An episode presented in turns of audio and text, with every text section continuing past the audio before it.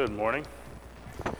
We'll be going, continuing through the book of Luke. We'll be in chapter 4, starting in verse 31. So, continuing through the book of Luke, chapter 4, verse 31. Um, we've been going through and we've been looking at the Gospel of Luke, which is a little different because it's not a first hand account. Luke is kind of done an investigation if you would, into the person of Jesus Christ, and almost is like building a case. And um, as we've looked at it, we've kind of seen the witnesses. We've seen the witness of John the Baptist on who Jesus was, and Mary and Joseph, and, and very much God at, at his uh, baptism and him speaking out. And um, we've seen Jesus come up against temptation and respond with the power of the Holy Spirit and the Word to that. And um, we've looked at him, him being full of the Holy Spirit, full of the Word, and then even going to his hometown where, where they really rejected him in a sense. Um, the ones who should have known him the most and been most, the most open because they were familiar with him, they weren't able to receive him. And so from that, he continues to minister in the area of Galilee, and we're going to see him in the area of Capernaum today.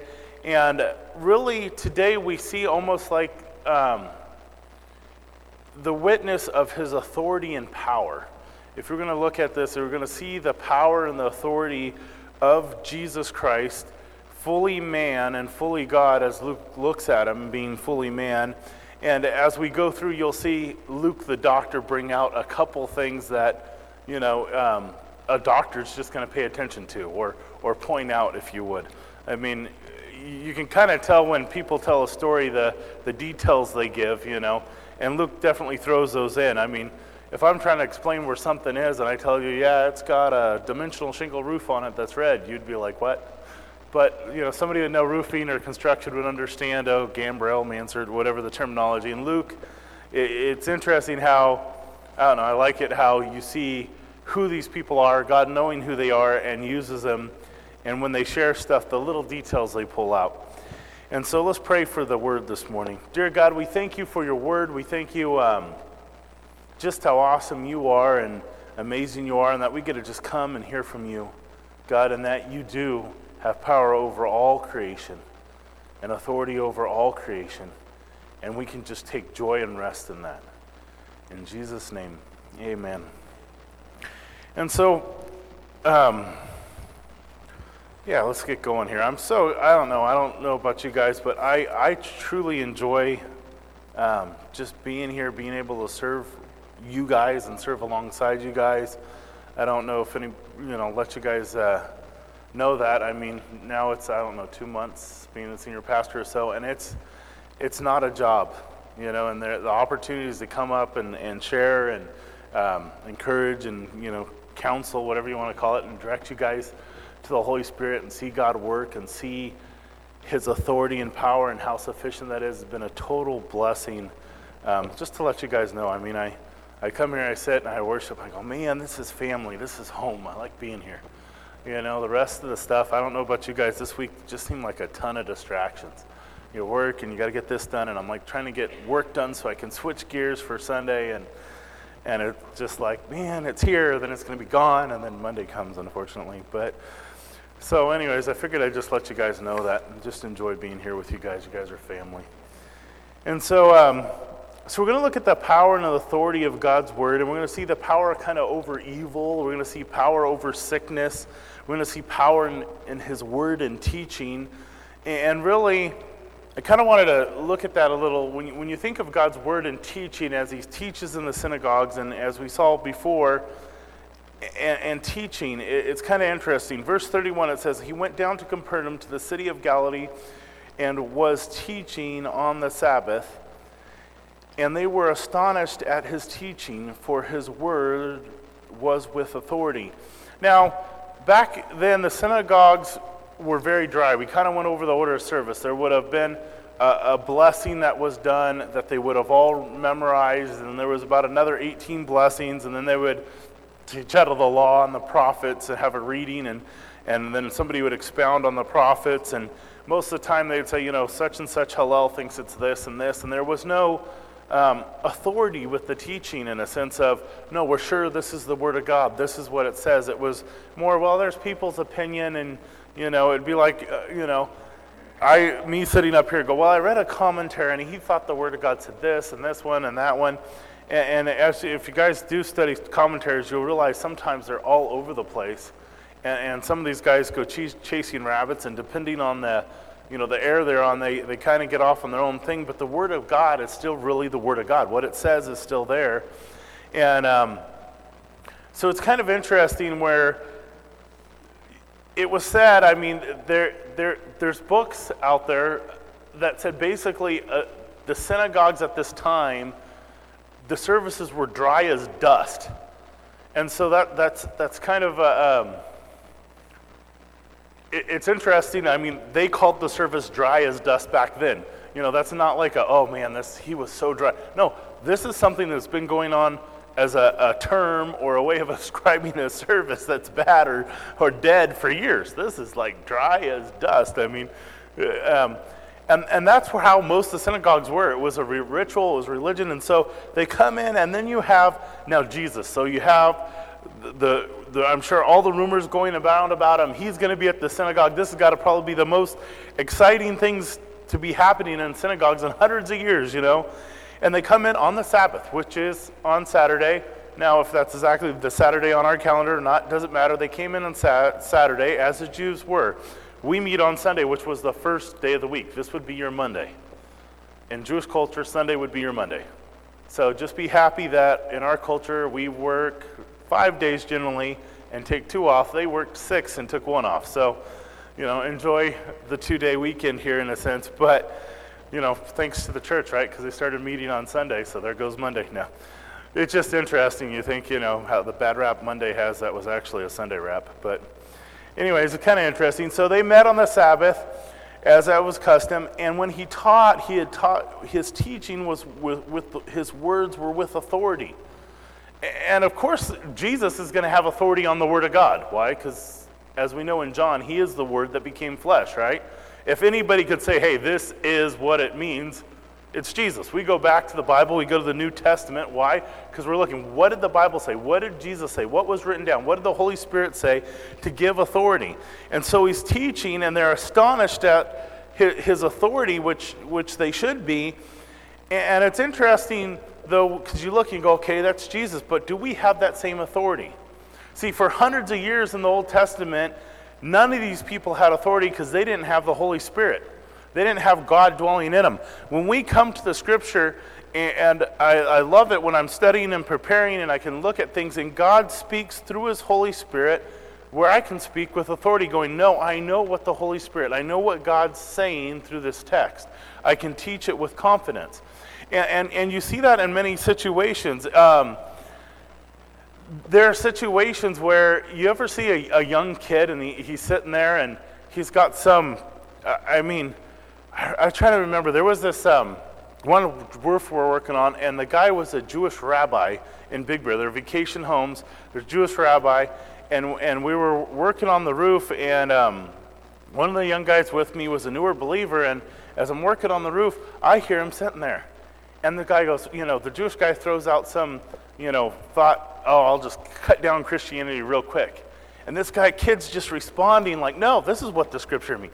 You got a Jewish rabbi here that studies the scripture, and you got this young guy who's been in church six months and he's pulling out Old Testament going, no, see, that speaks of Jesus here, and you see this, and that's why he fulfilled it. You know, and I'm speaking with authority, and this guy was like put back. And I could see him, and I'm like, I don't want to upset him. We got to finish this roof and not get kicked off the job, you know? But, you know, you see these things, and, and, and, it amazes me even how young people can be full of the Holy Spirit and many times speak with authority through the power of the Holy Spirit in that area. And, and even when we go out and we share the gospel, there's so many times you run into people and they're, they're there and you're sitting there and you can speak with authority going, No, this is truth. I can tell you this is truth. This is the Word of God. You can rely on it. You know, this is my testimony of what God's done. You know, I'm not a great Bible scholar, but all I know is I was this way. God came in, He radically changed my life, and He's alive, you know. it, it's, it's funny when people go, Well, how do you know God's real? And it's like, how do I explain? I mean, that's like saying, How is air real? I mean, it's every day I'm breathing it, it's alive, it's real. I mean, you know, it's so, some hard times it's like, it's not like I'm trying to convince you, I just don't know how to put this huge, um, overwhelming knowledge that runs through it's like the blood in my veins how, how do i put that in a simple explanation for you i can't and so it's interesting when you go out and we share we can speak with authority and the world likes to question all this stuff you, you run into it well well maybe this was that really right or really wrong you know and you think about well, you, you think about authority well who has authority where's authority given from Okay, who gave our government authority, right? Our government has authority over you. They can put you in jail in this. Well, who, who decided they get to have authority? Well, you know, it was all the way back at the Constitution, and they said, well, we, we have this law, but we have this law because we have the right from God to give this law. It's interesting, our country was founded on the authority of God and His Word. You know, and, and, and they didn't have a problem with it. Nowadays, they'll say, oh, you know, you came from monkeys, and if you came from monkeys, then who has authority and where does it come from? You know, you don't want to take a class of 35 kids and tell you tell them survival of the fittest. That might not work out too well for you. You know, I've always kind of chuckled at those things. Where you know, where does morality come from if there's no God? And authority comes from God in that sense. And so, as we look at this, and Jesus is teaching with authority and speaking with authority, and we have that same authority through the Holy Spirit as He guides and gives it to us. And now in verse 33, it says. Now, in the synagogue, there was a man who had a spirit of an unclean demon, because I don't know of any clean ones, but an unclean demon, now like a double negative, and he cried out with a loud voice, saying, Let us alone. What do we have to do with you, Jesus of Nazareth? Did you not come to destroy, or did you not come to destroy us? I know who you are, the Holy One of God. Now, don't be surprised there's a demon in church. I mean, there's a demon in synagogue here, right? What an interesting scene. And, and, the funny thing is, we don't see the Jewish people or the synagogue people freaking out or reacting like, oh, this is an uncommon thing. Actually, they had uh, rituals or plans on, on um, like ceremonies they had laid out to, to try to deal with demons. And, and uh, how successful they were or weren't, I don't know. But I mean, they, you know, they'd call on the name of Solomon, and they, they had things that went on days trying to help demon possessed people, the Jewish people did. And so this wasn't like totally uncommon to them, you know, and, and it's, they were used to it in a sense. And so this guy cries out. And so you can imagine the service, everybody's, you know, pictured on what Jesus is saying, and suddenly you get this loud, not a quiet voice, this loud voice of this person yelling out, right? And let us alone. You know, you, you look at what this the, the demon's saying, let us alone. Like, hey, just leave us alone, go away. What do we have to do with you, Jesus of Nazareth? You know, named after the place where they didn't want to have anything to do with him. You know, did you not come to destroy us? And so the demon knows what's going on. He knows the, situation. He knows what his end is. I, I know you're coming to destroy us at a point. You're going to you know, we're going to be done. They know the truth. Calls him the Holy One of God. And it's kind of interesting. When you look at it now, I think in our culture, if you go, okay, do you see demon possessed people? I think we sanitize it. There's medications, there's all kinds of things we do around it to where, the yes, there could be truly demon possessed people. I've, we, I've ran into it. We've prayed for some people here where you know, they went from speaking to us in the third person to speaking to us in the first person, you know? And it was it took a minute to figure out. It sounded like we're talking to two people. Now, you know, I, I'm not, you know, as we go through, we'll see how Jesus deals with them. It's very simple. We don't need a huge ceremony or thing to deal with with just evilness. And, and even the demons in this area. It's amazing, though, I believe when you see a lot of things, especially some of the things you see in third world countries and everything, it seems like it's more active other places. And I'm not big on, you know, getting into, oh, let's go hunt down demons or nothing, but in other places you do see more of this kind of stuff. And I think a lot of it is, I think Satan's fine with us sanitizing it, kind of keeping it to the side, right? If you saw people running around possessed by demons, what does that mean? Well, what are demons? Spirits. Okay? So, wait a minute. If they're spirits, then what happens to you after you die in your spirit? Oh, we might have to think that there might be an afterlife, there might be death, there might be a spiritual world. I think we're very much in a culture where we don't want to even acknowledge that exists, right? There is no afterlife. Let's, let's just, it's not coming. And, and, and if there is an afterlife, you're going to, it's a long ways off. You have plenty of time. I think it's probably one of the biggest lies is, is, you know, not telling us, oh, you know, there's no sin, or oh, there's no judgment, or oh, there's no, you know, eternal life.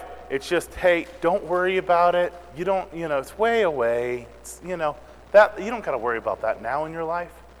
That, that's, you know, that's our culture. I mean, or, or, you know, especially in the United States, I always joke around about, you know, our culture's like the laser dot. You get a cat and you start running that little laser dot around, and that cat will chase it everywhere. Yeah, that's our culture. Put shiny new out, and there goes us in our culture chasing after it, you know? We'll be so distracted for years, you know? It's the new this or the new that.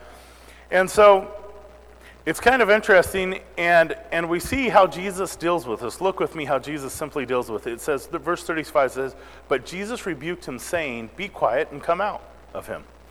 And the demon, and, uh, and when the demon had thrown him into their midst, it came out of him and did not hurt him. Now, can you picture this? So, this, this guy stands up, starts screaming out with a loud voice. Jesus simply responds, in a whole ritual, no candles, no nothing, just says, Come out and be quiet and come out of him.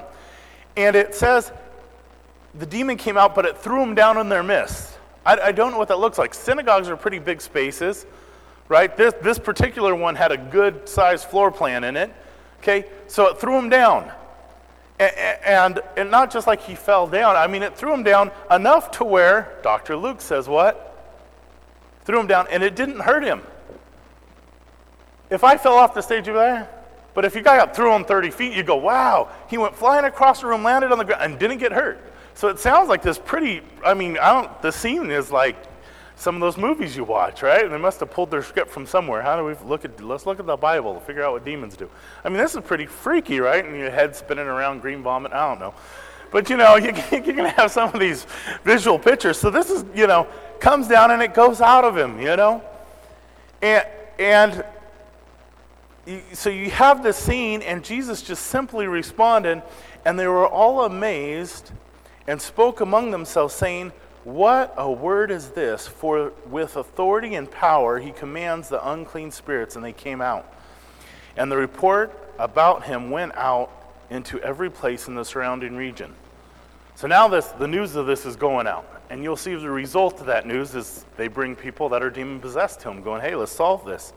It's amazing, though, they're sitting there. I can speak with authority and I could say, hey, um, you know, you know, I'm a roofer and, and I can tell you all about how to make a roof not leak. But until I actually put on a roof that doesn't leak, it doesn't matter, does it? All I am is a good salesman. Jesus is sitting here speaking the word with authority, and then he backs it up with action.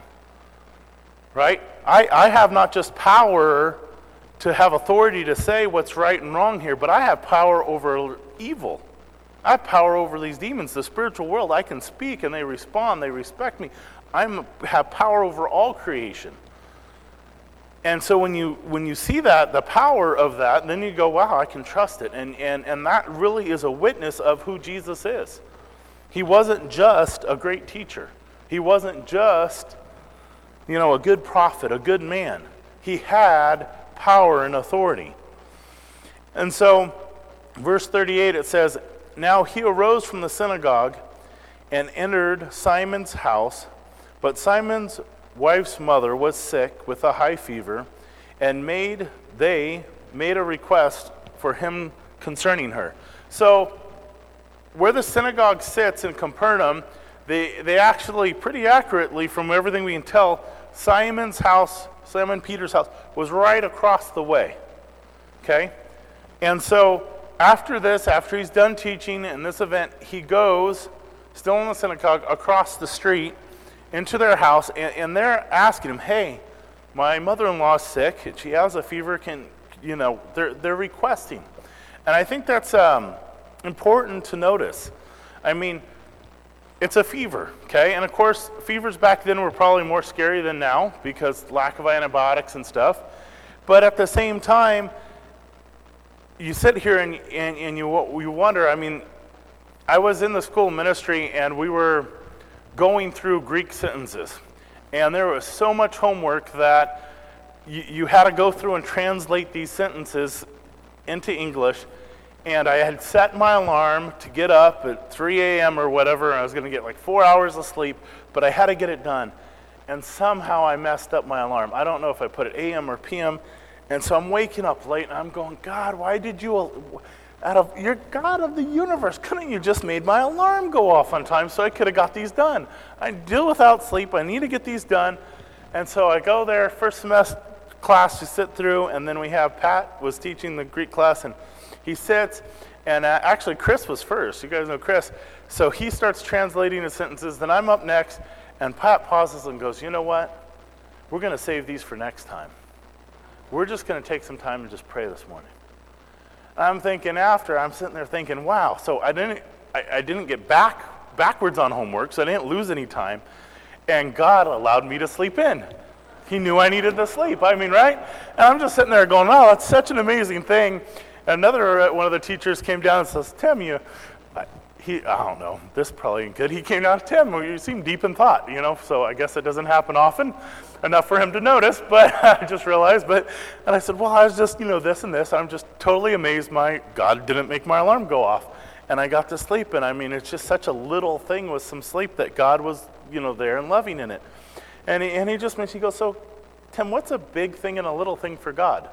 If the moon's out of orbit and it's heading towards the earth and you're all powerful, is that an issue? No. Okay, if you got a rock in your shoe and you're walking down the street and it bothers you, is that a big issue? No. None of those things are a big issue to God, but sometimes we'll just go, oh, that's not worth praying about. I'm not going to pray about this little thing bothering me or this little issue. God wants our request. If you're a father and something's bothering your child, you would love to be able to meet that request. And so I love the fact that they're sitting there and they're making a request of him concerning her. And so in verse 39 it says, And so he stood over her and he rebuked the fever, and it left her, and immediately she arose and served them. So she's there, and he speaks to the fever. I mean, we know now there's actually viruses or some kind of bacteria he's speaking to. There's a created thing, right? It's not, you know, back then they didn't know what he was speaking to, you know? He speaks to this fever and it goes, and, and I'm sure Dr. Luke's sitting here and, and he gives us this account. You know, th- this, this day is actually in three Gospels. It's repeated in three Gospels, so it's kind of important in that sense that God really wanted us to hear this, but immediately it leaves her. Luke, Dr. Luke's sitting here goes, okay, rebukes a fever, and there isn't a recovery time.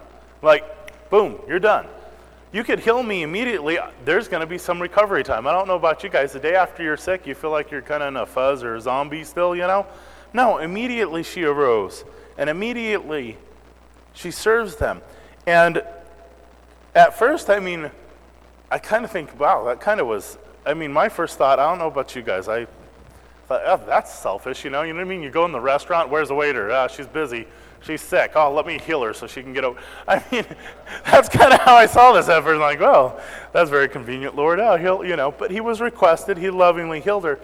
But it, it's not like he required it, you know. And I, I was thinking of this as as we are going. She she responded by serving him, and um, later on in Luke, Luke 17. Uh, turn with me real quick to Luke 17, verse 11. We're going to look at another story where Jesus heals people, and, and we see kind of a right response to God healing someone. And, and of course, it comes from an area where most wouldn't have expected a foreigner, uh, a Samaritan. But Luke 17, verse 11 says, Now on his way to Jerusalem, Jesus was traveling along the border between Samaria and Galilee. And as he was going into a village, ten men happened, ha, ten men who had leprosy met him. They stood at a distance and called out with a loud voice, Jesus, Master, have pity on us. So when he saw them, he said, Go, show yourselves to the priest. and they as and as they went, they were cleansed. So as they're traveling to the priest to go show themselves, which there was a whole ritual and, and days of watching, and, and you would have to observe them for so many days to make sure they were clean. There was a whole pattern laid out in the Old Testament for the cleaning of leprosy, for, for when a lep- leprosy was healed, which was today isn't healable. Which here in the Old Testament you have this whole thing, kind of cool, right? On how what happens when somebody's healed from this. Well, guess what? Nobody's been healed of this, and we can't heal it today, but Jesus could. So Jesus heals them, right? And so after this time, one of them, just one of them, when they saw that he was healed, came back, praised God in a loud voice. He threw himself at Jesus' feet and thanked him. And he was a Samaritan. And Jesus asked, Were there not ten cleansed? Where did the other nine? Where are the other nine? He has no one returned to give me praise except the foreigner. Then he said to him, Raise and go, your faith has made you well. And this faith has made you well, it's not talking physical, it's talking about his spiritual, it's talking about sin. Here is a correct response. He heals 10 of them, one comes back and serves him. You know, and, and many, it's, it's interesting. You see people, oh, yeah, I want to be healed by God. I want to be free to sin and this and that. And here, kill me in my addiction and stuff. But there isn't a correct response. God doesn't just want you to be healed. God God was willing to heal these ten men, but his bigger concern was their spiritual condition. His bigger concern was a relationship. We see this when Jesus is walking through a crowd and there's a woman with an issue who touches his garment and is healed. He's going to bring somebody back from the dead. They're time sensitive. She's sick. Let's go. He pauses. Why does he pause when this he feels the power left? Okay, so somebody got healed why was it important? He needed to call her out and say, Who got healed? I mean, I didn't, I didn't authorize this. No, he knew what happened. He knew it was going to happen. Why he turned around is he wanted her to know him. He wanted that relationship, not just the healing. Jesus is always, his first ministry is teaching the word, sharing who he is, which teaching is truly what? It's not just words, it's words with authority that change a life, change a thought process. It affects us. Jesus wants to know us. And so, yes, He's a God of healing, definitely. But first and foremost, He wants to know you and have a relationship with you. And if anything, the healing is an area to where our hearts can be open to that, where He can reveal Himself, He can reveal His heart in those things. And so, in this, the one comes back for a relationship. How grievous. You know, He's like, where's the rest? He's not mad with Jesus. We know Jesus' heart. He's sitting there, man, these other 10, that's it, I'm going to strike them again. No. He wanted a, a relationship, he wanted that more for them. And here, these people, what? He was the one foreigner. What, these other guys were what? Jews? They should have had a relationship with God, right? Again, somebody should have known and should have been willing to come back, doesn't?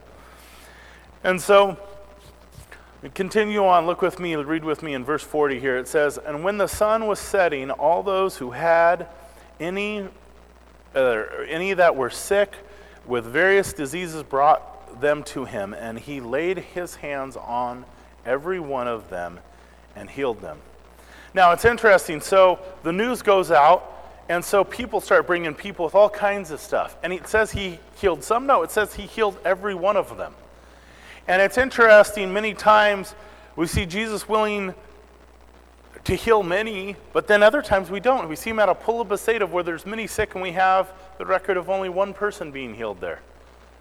You know, and you look at it now, is Jesus any different today? No, we see Jesus can heal people. He does heal people, but yet at the other times he doesn't. And I think probably a lot more people are healed of things than we realize. More prayers are answered, you know. Um, I don't know, a couple months ago, we were dealing with rats were coming in the house. We were trying to get rid of them, older house, looking at residing and everything. And some, one morning we wake up, we're not hearing the rats as much. I think we heard one recently. We're like, oh, we should have plugged the holes, you know, make sure they can't get back in. But we prayed about it. Because the other thing what was going on with the rats were these things called, I think, bird mites. These little tiny little speck bugs that are like grains of salt that were in the house and they were biting Heidi and my daughter, and they're allergic to them, and they're breaking out. And it's like, you're looking at everything and people are like, you know, yeah, 10 grand, you might get rid of them. You know, there's nothing that can really kill these things. And so you try stuff, and we literally prayed about it, going, God, we got a plague here, help us. Guess what? It's been a while since we've gotten any bird mite bites at all. You know, and you just, we, it's like something we forgot about. We prayed about it, it's not there. I mean, we're talking about moving right away because of them. And don't tell anybody. No. this house on the market has bird mites. No. I mean, you look at some of that stuff, and, and at the same time, it's interesting though, you don't see the healing ministries, if you would, that you see out there with churches. I mean, you see Jesus, and they're throbbing them, and, and crowds of people are coming. Crowds of people are coming. And, and number one, again, that's not God's primarily thing. God's more worried about healing heart and sin and eternal life, as we're going to see more and more. But when you have this, I think it, I don't know about you guys, if you could heal anybody, you know, and, and again, every, every gift is totally reliant on the Holy Spirit and His working. But if you were raising people from the dead and all this, I don't know if we could handle it. The one guy I know of that my sister knows well, um, and, and he's actually on the video you guys watched. Um, that's online. Anyways, he's brought people back from the dead, and he, I love the, just the account my sister was giving him. He's sitting there and he's being honest with her. He's sitting down and he goes, Yeah, so they call you, you know, this and that. And he goes, Yeah. Do you really, you know, people go, Oh, yeah, God calls you and he uses it. And he goes, It doesn't happen all the time. But you imagine sitting there with a dead body of some little girl or something and you're praying and it sits up. He goes, It scares me to death. I hate it. It freaks me out. Do you want to be put in that position? I'm sitting there praying this. You know what I mean? It just freaks him out. He's so humble about it, but at the same time, he, he he's not like, woohoo, I got this gift and I'm going to, you know. No, it's, he understands totally when God uses it in situations where he's at, but he goes, it's like, I'm not excited about it. You know, it sits there. I mean, it's kind of funny. It's like um, there's certain gifting, you know. Uh, I love you guys. I love sharing the word, but I'm not excited about public speaking. I'm not. You know? And it really encourages me when I've heard of pastors, uh, Rich Chaffin talks about it, goes, I still shake when I get up there to teach. He's been doing it for 20 some years. Gives me comfort that, yeah, you're still worried about public speaking. Good. Then I'm on the right boat still. I mean, isn't this supposed to, like, the jitters go away at a point? No. I mean, don't I not have to feel sick on a Sunday morning? I mean, no, it's just not something that comes easy, but it's awesome when the Holy Spirit's in it and He's leading. I'm willing to do it. I'm going to serve and everything else. Not to say, you know, not to say it's just not something I would put on my number one thing to do. You know, if there, if if it wasn't the Bible, there's no way I'd do it. Put me up here to speak about something. Good luck. I mean, I just not don't like doing it. And same thing, I mean, this guy, he's, he's willing to obey when they do it. But the interesting thing here is here this guy has been used in this way in India several times where he's getting a, the, the nickname for it, and he's like, and I don't like doing it. It freaks me out. And I don't think you'd like it if you were doing it. I mean, it just, he goes, it's kind of scary. You know, you're sitting there praying and you realize a person's sitting up next to you. you know, you don't. So it's just interesting. I love hearing his story and how, you know, just the humbleness. Here, you look at the other example. You know, Benny Hinn. Ooh. I mean, you talk about scary, right? Multiple crowds coming, and who knows how much of what's going on. And, you know, he goes overseas. You ever see a picture of this guy when he's in Africa? And you got 300,000 people out front lined up to see him, and, you know, the stuff going on. And what is he doing? He's, what's he teach? You ever try to listen to something he's teaching? I can't understand what he's saying because it's so, there's just nothing biblical there. What is it? Oh, it's a healing ministry. It's all about what? It's nothing about the word. It's nothing about sin. It's nothing about reality. It's a show. And, you know, you see those things, and I, I wonder how much of a distraction that would be. You see how many times Jesus ended up having to leave because of popularity of the healing because he could no longer teach. You know? But God is a healing God, and we should ask for healing.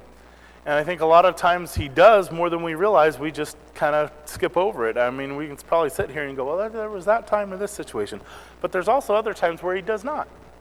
You know, you guys know, we've been around, my wife has lupus, and it can be really hard at times. And one interesting question kind of came up this week, even before I was studying this. It was just a question as we are sitting and talking. And the question was okay, we know we've dealt with this. And, and God's using us in a way, and we're seeing Him use us in a way because of these things we learned from going through this. Do you think if we didn't have to struggle through this health issue, that God didn't allow it, which He clearly allowed it? Okay, Heidi's made it very clear. One of the couple times God's only given her an audible voice was to stop praying for healing, not the answer you want. We request, but God might say no. God, heal me of this, and God can lovingly say no. But as we look at it, the things it's produced in our life, I, man, I am, I'm not, I'm a, I'm a much better husband because of it. I have to slow down and take care of my wife. I would have gone 100 miles per hour. She used to joke that she would have to dress up like a truck to get my attention. Uh, you know, I'd be, I'd be out under a car, I'd come home, and she'd see my feet, and that'd be it. I mean, God has used and allowed it, and we've sat down and go, the scary thought is, it, it has taught us so much. It's, you don't want to admit it, this hard thing has taught us this much. Would you trade it?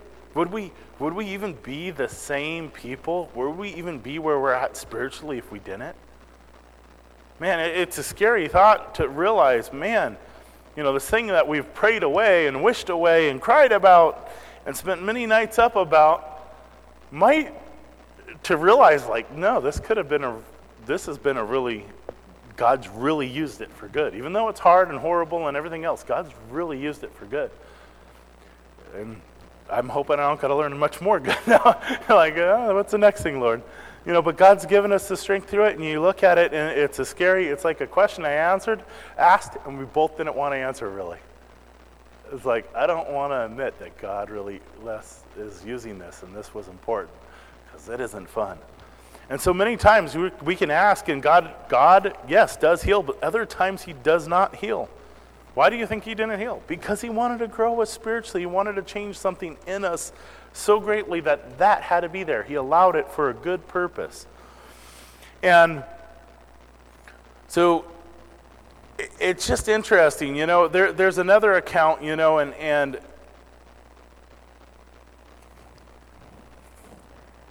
as we look on here and, and you see the, these demons and they're sitting there and look with me at verse 41. Let's just go. And, and it says, And demons also came out of many, crying out, saying, You are the Christ, the Son of God. And he rebuked them, and he didn't allow them to speak, for he knew that, for they knew that he was the Christ. They knew he was the Son of God. So he's healing people. So you have people with illnesses are getting healed. You have other people that are demon possessed. And I mean, some people say, oh, illness is demons and all that. No, well, these look like two different things. You know, um, you get some people into, oh, you got to name the demon and all, all, there's so many things in our culture when it comes to this and healing that people get all funky. What I love is Jesus never seemed to heal people the same way in the Bible. Why? Because we would have been doing that as a step. One time he rebukes them out, the next time he's just telling them to come out, don't allow them. Other times, the disciples come to him and go, hey, we got this kid, he's still possessed and all this and this and this. And, and they're asking, hey, why weren't we able to cast this demon out in your name? And he goes, well, because that one you needed to pray and fast. Here's, here's a different thing. You need to pray and fast, which means what? You need to seriously seek me for help on this one. Why? Because we don't know how. The answer is God has the power and the authority, and so we need to be plugged into Him. That's how you deal with sickness. That's how you deal with demons. That's how you deal with anything. A couple weeks ago, we were talking about morning devotions. What are morning devotions? It's a magical word and it just happened. No. Morning devotions is spending time in God's word and it's opening it up and it's, you know, ripping your soul open and God dealing with things and changing your life. It's healing you spiritually. It's powerful. The Holy Spirit speaks in there. And He can heal you physically when you're praying about things in the morning, and, He can heal, attacks and everything else if you're willing to do that. That's, you know, you know, if you want to grow, I don't know how well you guys have been in it and doing devotions, that's the spot. You have issues in your life, you still need to grow, keep in the devotions, keep in your word. Leave that out there again. Because I, we've seen it. We've seen it working. We've, we've um, shared with people. When we counsel with people, that's the main thing. You need to get in the Word every day. And guess what? I'm not worried about you guys getting in the Word. You know why? Because the Word of God, it's full of the Holy Spirit, it's with authority. I don't think you're going to come back with some crazy off the wall doctrine. I know the Holy Spirit and God's going to deal with your issues better than I could ever. I mean, it seems like, okay, that's an easy way out of, you know, I got this problem. Well, go read your Bible and pray every day. Yeah, it is an easy way. It's the only answer, though. It's the only real answer that has power to change a life. And so here we see them, and they're, they're there. They're against it. It's interesting. You can go, I, I question, why didn't Jesus allow him to speak, or why didn't he even allow him to get that out, right? You're the Son of God. Why did you even let him go that far? My mind goes there. We don't really have an answer of what. What's interesting, though, is do you understand what they do say? These demons, number one, their free will choice is done. They've made their choice. They know where they're going. They know there's a designated time when the Messiah is coming and they're going to be bound. The second coming, they know what's going to happen. Oh, what do you came? You came to destroy us? You know, they're not even playing games. Right? I mean, you think if a demon was, he's not trying they're not trying to spill out fake doctrine. They're not, oh, he's a fraud in the audience. They're not doing any of this. They, they know there's no playing games. They know what the truth is. They know what their time is. I mean, I was thinking, shit, if you were a demon in this situation, you're in the crowd, wouldn't you try to discredit Jesus or come up with the last thing you would say is, he's the Son of God, right? No. They know there's no playing around. It's done. They understand his authority so much that you know, it's not like you guys when you get pulled over. Well, it was really, you know, my speedometer might be off a little. Did that sign really say 55? I mean, no, there's no playing around. I know I'm in trouble. This is it. And so I just want to know what's going to happen and how quick. Is, is today the day you're throwing us in? Is, is this the end today? I know, you know, they don't have any debate of who's judging them and where that power comes. The only Jesus they are going to know is what? The judge, the lion of Judah, who's going to condemn them. You know what I mean? It's just interesting. Their response when you really look at it, it's, it's amazing because they're just dead honest. They, they, they know they have to be dead honest. There's no playing games. And so it's kind of interesting, and you look at that. But I wanted to look at another scripture when it came to demons, just, just to, to look at some things. Look at Acts 19, Acts chapter 19, verse uh, 14. I'm going to turn over there real quick because this is important. Acts 19, verse 14 says, Also, there were seven sons of Sceva, a Jewish chief priest, who did also. And the evil spirits answered and said to Jesus, to, said, Jesus I know, and Paul I know, but who are you? And the man whom the evil spirit was leapt on them, overpowered them, and prevailed against them, so that they fled out of the house naked and wounded. So you have a priest, they hear, hey, the new magic potion to deal with demons is this. I cast you out in the name of Jesus or in Paul, because that's how they're doing it, right? But they had no Jesus, they had no relationship, they had no power. And what happened? Bad day, right? Bad day if you're casting out demons. That, that, this, we thought we had it for sure. We had the right wording down and everything else. The how is not important. The how is not important as much as the who. If you are in relationship with Jesus, if you're full of the Holy Spirit, and you're in that, you're going to have the power to deal with whatever comes your way. We don't need to sit here and have a class on how do you deal, how do you heal people, or how do you, you know, cast demons out, or how do we do this. No. When you come up to that situation and you're full of the Holy Spirit, you're going to know how to deal with it. The main thing is you got to have Jesus. You got to be full of the Holy Spirit. You got to be current. That's it. It's simple, like in Sunday school. What's the answer? Jesus. That's what it comes down to when you look at stuff, you know, in ministry and when family, when these things come at you and people suddenly approach you, right? When things go wrong, they call you then, right? When they're having a good time, they don't want to talk to you, you you're convicting. But you know what? Now such and such is in a hospital, or aunt's in the hospital, you're around family. Be in the Word, be full of the Holy Spirit, and God will give you the words to say. Now, honestly, sometimes that's hard to overcome. If you're sitting there and somebody's asked you to come in, or family, or specially, or something, you're at the hospital, are you willing to sit there and look the person in the bed and say, Arise in the name of Jesus, be healed? Come on, some of you guys work at a hospital. You don't do that in every bed, right? you know? But for me, it's a stretch. I'm not used to it. We've seen so many things done poorly and wrong where it's off. But what is God willing to do? Am I open to the Holy Spirit saying that? Or I'm just closed off? See, and we can do that with many areas in our lives and His power and authority in our lives. Okay, just as scary, are you willing to share the gospel with somebody? You know, oh, wait a minute. I don't know if I really want to bring this up. Well, are you sensitive to the Holy Spirit? Because sometimes it might not be. Sometimes you help somebody out and you simply say nothing, you just show it with action, you love on them, and you go down the road. Other times, you're sitting there and you know it. I don't know how many of you guys have sat there and you're like pacing in your mind. I'm supposed to say something, I'm supposed to say something. And then when you don't, you feel like, man, I got to go hunt that person down. I, sh- I disobeyed. You guys have know the Holy Spirit. You know how He speaks. Same thing. You know, I'm just praying after going through this and teaching it, He doesn't send me to a hospital because that's going to be stretching for me. I don't know about you guys. Yeah, that'd be a little more stretching to be bold in a situation like that. Not to say God hasn't done that, not to say I haven't prayed. You know, I like the easy out God, whatever your will is, Lord, including raising him from the dead. No, I mean, but you know, I think the, the brother in India, I think his main thing was he reads the Bible and believes it. So God says, I'll pray if they, God, you want to raise him from the dead, do it. Then it happens and it freaks him out. You know, okay, Lord, do what you want to do. And so we need to just be open to that. The amazing thing is, God has a power over death, life, all these diseases, all these illnesses. And so be willing to ask and then be willing to receive the answer, whatever it is, as well. It can be a very hard answer when He says no sometimes.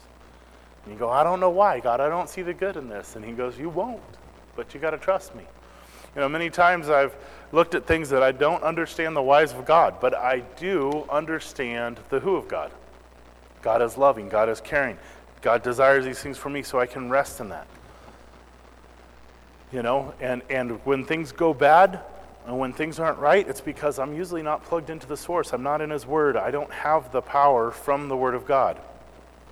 So look with me at verse 42. It says, And now it was day, and he departed and went into a desert place, and the crowd sought after him and came to him and tried to keep him from leaving. In Mark, it says, in the same account says, Now in the morning, having risen long before the daylight came up. So he went out and prayed. He departed to pray. So we know when he got up and he went out, and this time he got up the next day early. Seems like he had a busy day before, right? Of ministry and got up. And so, you know, sometimes you're serving God and everything else, and it's draining, spiritually draining. You need to spend time. The best thing for you to do is to get up early the next morning and go out and read the Bible. Go out read, go out, pray, get refilled by the Holy Spirit. You know, I mean, sometimes you serve and it's like you walk away from serving, it's like, I just need to take a nap and I'm done. So, I, you know, this is what Jesus did. I'd suggest you do it, not to say I've ever have, but no, you look at it and go, get up early in the morning go pray. You know, usually the next day after, I'm like, you know, you serve and it's a long day. I'm thinking, okay, how do I make sure I don't have to get up early? That job, yes, Supply house uh, hopefully is going to take longer. We'll just send the guys there. I can send them there. I can probably get another hour in bed. You know, not another hour so I can get up and pray and get refilled with the Holy Spirit. But even Jesus was pulling back. He was going back to that source. He was spending time with the Father. He was spending time in the Word.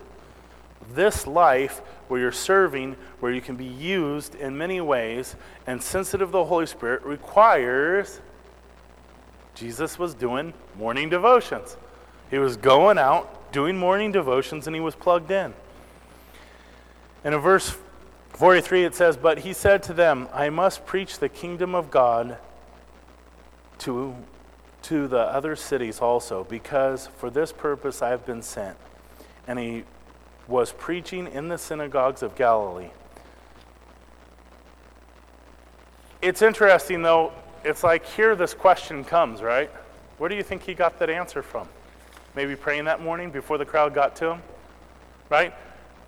I don't know, you know, I'm definitely not Jesus, but if you think there's a whole crowd of people and they want to keep you teaching, why would you go start it somewhere else, right? This is going good.